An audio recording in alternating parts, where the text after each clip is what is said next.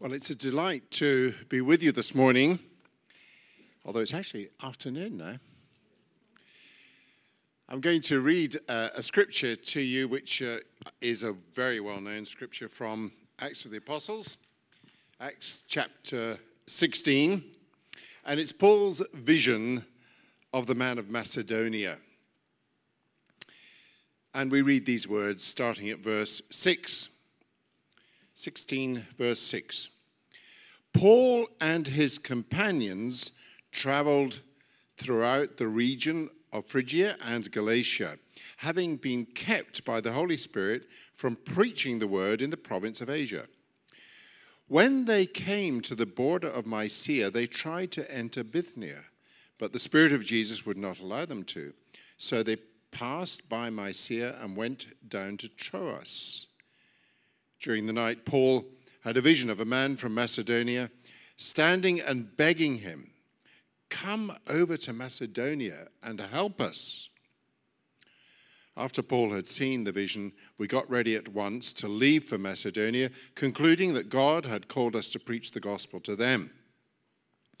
From Troas, we put out to sea and sailed straight for Samothrace, and the next day on to Neapolis. From there, we traveled to Philippi, a Roman colony and the leading city of that district of Macedonia, and we stayed there several days. On the Sabbath, we went outside the city gate to the river, where we expected to find a place of prayer. We sat down and began to speak to the women who'd gathered there.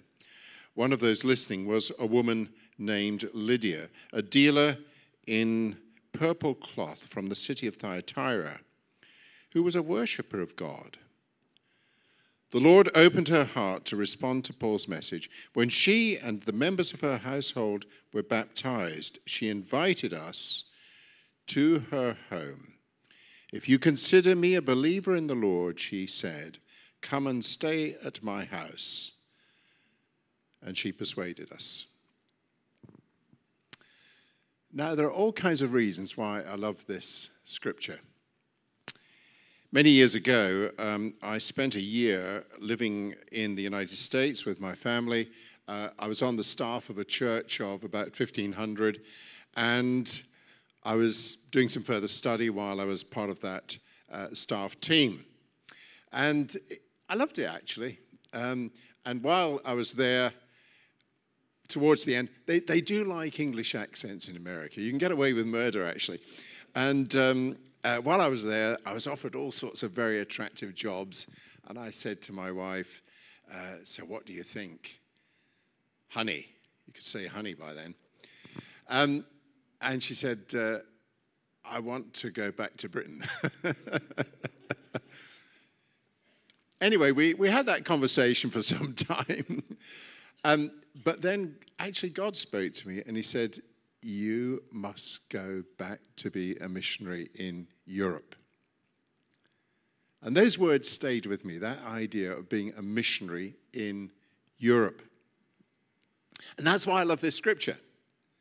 Because this is the first time we hear specifically about the gospel traveling from the Middle East to a European destination. And sometimes we forget that actually the gospel had traveled to all sorts of places before it reached Europe.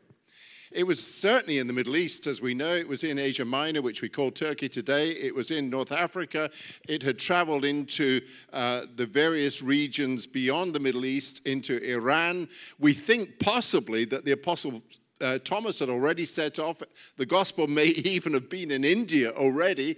And no, nowhere is there any evidence that, that, that the gospel had gone to Europe. It's curious, isn't it? And now, here, for the very first time, we have this story about the gospel going to a new piece of territory, a new culture, a new soil, if you like, as far as the gospel is concerned. And Paul might have been wondering, well, what's going to happen when we go to this strange place? It wasn't called Europe then, but it is, in fact, what we know as Europe today.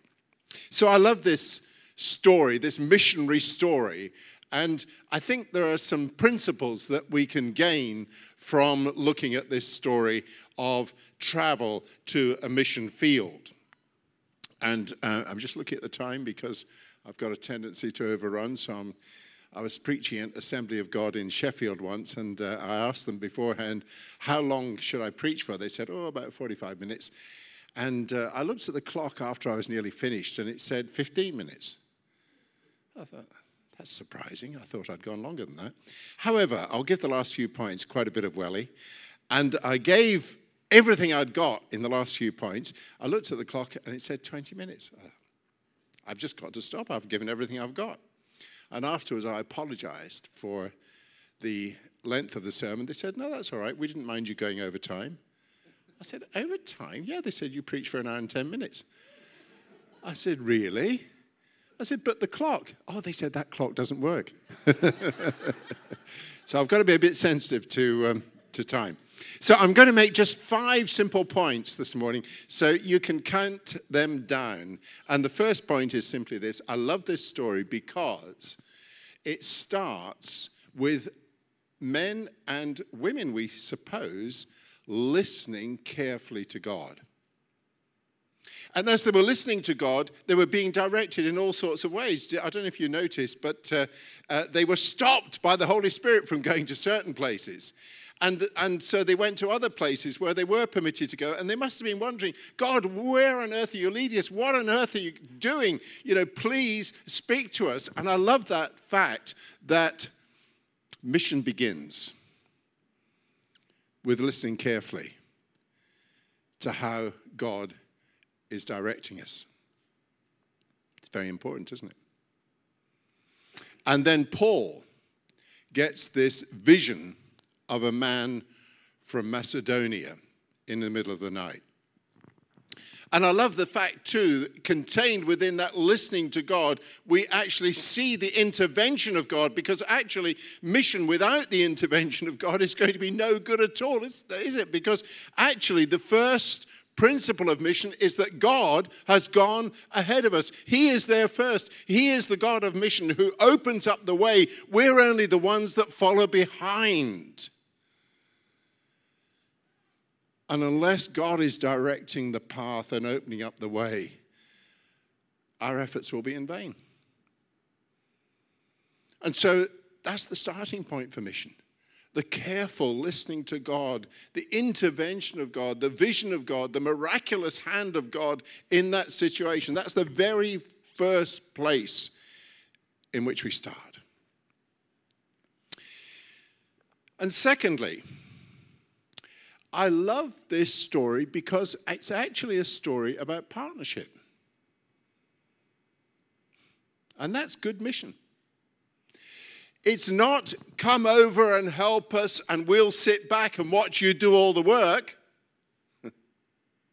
Nor is it um, a declaration, you know, we thought you were going to come over and help us, but honestly, we don't need you. Um, no, there's an honest recognition that partnership is necessary. And partnership means recognizing where we don't have all the gifts, welcoming those who do, but actually being willing to say, I'm going to play my part. I'm not going to just sit on the sidelines. I'm going to contribute everything that I possibly can in a spirit of partnership. It's lovely, isn't it? And sometimes mission that we've seen around the world has, has actually not had that element of partnership.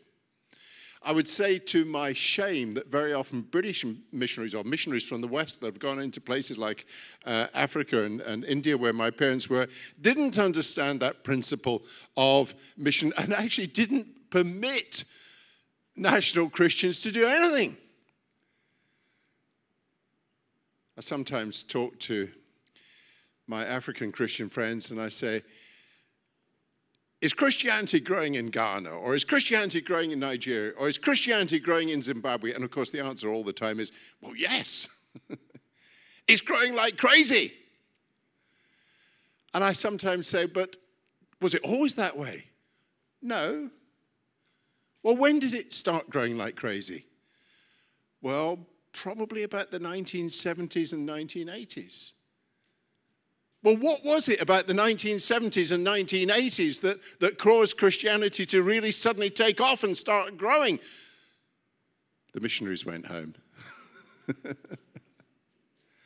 it's not that the missionaries did no good at all, but there wasn't the right spirit of partnership. And actually, in that situation, Christianity had to take on African clothes or Indian clothes before it could really begin to penetrate. But actually, the best mission does practice partnership. It recognizes that we have things to learn from others, and we need to embrace that in a particular kind of relationship that causes the gospel to move forward in exciting ways. And the third reason I find this uh, scripture exciting is because it looks at the principle of team. I don't know whether you've noticed, but in the first part of the scripture, um, it talks, um, Paul um, is being described by Luke, his traveling companion, and, and it's, it, it's the, the, the vocabulary is interesting. He says, they, or Paul, they did this, they did that, Paul did this, Paul saw that. And then, after they concluded that the vision was from God, the language suddenly changes, and you'll see that it's all about we. We concluded that this was a word from God. We got ready to set sail. We arrived here. We moved there. We did this. We did that. We did that. It's all about team. And that's what mission needs to be. It needs to be about team. And within the life of the church, there are lots of teams, aren't there? There's leadership teams, and there's welcome teams, and there's catering teams, and there's life group leaders, and there's this. And every church has different teams. In a sense, the whole church is part of a team, and we have to learn what it means to be team. And the churches which grow the fastest are the churches that have the most people involved in doing something. Mission requires all of the gifts of the people of God. Now, there are times, there are situations where Christianity has perhaps advanced particularly quickly and where it's a more settled situation, where actually we can get away with having very little team, just a pastor or a teacher or a pastor teacher. But we're not in that situation right now. We're in a situation of mission, which is puzzling. It is, it is unpredictable. It's difficult. It's, it's um, the kind of situation that requires amazing creativity to get into a whole variety of situations that in the past would have been simple, but today are complicated. And in that situation, we need every single gift that we can possibly draw upon. It is about team. And to the extent that you're not using your gift, the mission of God is going to be diminished. And so we need every single possible contribution that we can have from the whole people of God. Um, scholars who've looked at Paul's team would say that there were at least 28 people in the team. We can identify at least 28 people. He didn't use them all the time in the same situation. He wasn't traveling with 28 all the time. Sometimes he placed some there and some there and some somewhere else, and he used different combinations. But all the time, the principle was the same. We need multiple giftings. We need the apostolic. We need the prophetic. We need the um, pastoral. We need the evangelistic. We need all of the gifts coming together to break into situations. Yesterday, I was at a conference. It's quite exciting, actually. It was a group of um, church, churches that I've never heard of before. They were called Equippers. And I thought, I wonder what I'm going to find here. and there were 450 people, mainly young, uh, from all over Europe, and they're all involved in church planting. And they've planted in the last few years literally, literally, literally hundreds of churches with thousands and thousands of people, many of whom are converts. And I thought, wow, this is incredible. These things are bubbling up. And what impressed me most about it was that they were getting these kind of breakthroughs because they were recognizing that they needed all of the gifts. The prophetic was very evident, the apostolic was very evident, the evangelistic was very evident. All of the gifts of the people of God coming together to get the, the spiritual breakthroughs that they needed to plant these churches. It was exciting.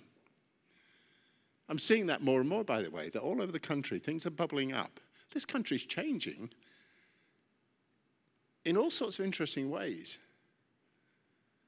But God is raising people up that we don't even know exist. it's an interesting time. How many points have I had so far? Three. All right, my fourth point, I said five, so two to go. My fourth reason that I love this scripture is because of the element of obedience. It says in the scripture that they concluded that God was speaking to them, and so what did they do? They said, Oh, well, God's speaking to us, we better report back to a committee. No. God's speaking to us, so we'll think about it carefully. No. God's speaking to us, but we're really busy right now, so we'll possibly put that on the agenda for next year's mission trip. No. It says, immediately. Immediately. Once they'd concluded that God was speaking, they didn't hang around. They didn't, um, they didn't uh, do anything except immediately make their preparations and they were off. They were off. They wanted to, to respond quickly to what God was leading them to. And I think that's, that's really important, isn't it? Because sometimes we can miss the opportunity. Sometimes there is just that pregnant moment, if you like, when if we don't pick up the baton, if we don't take hold of the opportunity, it's gone. And they saw that. And so they were ready to be responsive. They were ready to, to um, um, seize the moment, seize the day, to quote a famous phrase. And that's why God was able to bless them. Obedience. Obedience to what God was saying to them. And that's tremendously important. Now, my last point is a bit more complicated. But I think it's actually quite important in terms of mission. You know, sometimes we can do all of the things that we've been talking about. We can, we can seek God, we can work as a team, we can be obedient, we can look for partnership, we can do all of these things, and we set off, and then suddenly things don't seem to be as straightforward as we thought. And there's some intriguing little hints in this passage that that was actually the case here. One, I don't know whether you've ever thought about this, but did Paul actually ever meet the man from Macedonia? he went on the basis that there was a vision of a man from Macedonia saying, Come over and help us. But did he, did he ever find him? And I think possibly for part of the time, he, he was looking for where, where is this man from Macedonia? They went to um, a number of different locations. And, and it says rather intriguingly, uh, we stayed in one place for several days. I wonder what they were doing for those several days. Maybe looking for the man from Macedonia. I don't know. But they didn't find him, actually. And so, can you imagine what might have been going through their minds? Did we hear God right? Were we, were we um, justified in, in you know, leaping onto a ship so quickly? Uh, shouldn't we have thought this through a bit more carefully? What's really going on here? But actually, they didn't give up. They had to adjust their plans. And finally, what happened was a church was planted in Philippi that actually turned out to be one of the stronger of Paul's churches. It was one of the churches that, um, as time went on, supported him again and again and again. It was a great church. But would you choose to plant a church this way? There were three people that were significant in the planting of this church. One we read about, the other two are in the next little section. I don't know if you can remember who they were, but the next little section tells us that it was a woman who was demon possessed and a man who got converted because he was terrified, the jailer, who was worried that he was going to be killed because of the earthquake releasing Paul. Now, is that how you'd plan a church? A woman, okay, she was a wealthy woman, but women didn't have high status at that time. A woman, a demon possessed girl, and a jailer. Maybe not your ideal start, but that's where God was leading them to. And actually, God can use all sorts of interesting people in ways that can surprise us if we just have the courage to say, I might not have seen everything that God has in store for me. I might not have got the whole plan, but, but I'm willing to set out on this journey. And if necessary, I'll make adjustments. I'm going to keep on seeking. And, and that's the nature of mission. It's not one revelation and that's it for all time. No, we listen to God, we get the vision, but we set off. And having set off, we, we, we, we don't stop listening we have to keep adjusting to what God might be doing and God, what God might be revealing. So I love this little passage on mission because I think it teaches us so much. Maybe it teaches us quite a bit about mission in Europe. And I think this is an exciting time to be on that mission journey in Europe because I, I, believe that I believe the tide's turning in Europe actually. And there are lots of indications from all over Europe that, that God is doing something quite special um, in, in our time. And He's going to use us to be part of that something special. It started, that mission in Europe, all those years ago with a vision of a man from Macedonia. And that vision, if you like, has been entrusted to us to figure out what God is going to do in our context, in our time, with the people that we know and love. Amen. Thank you.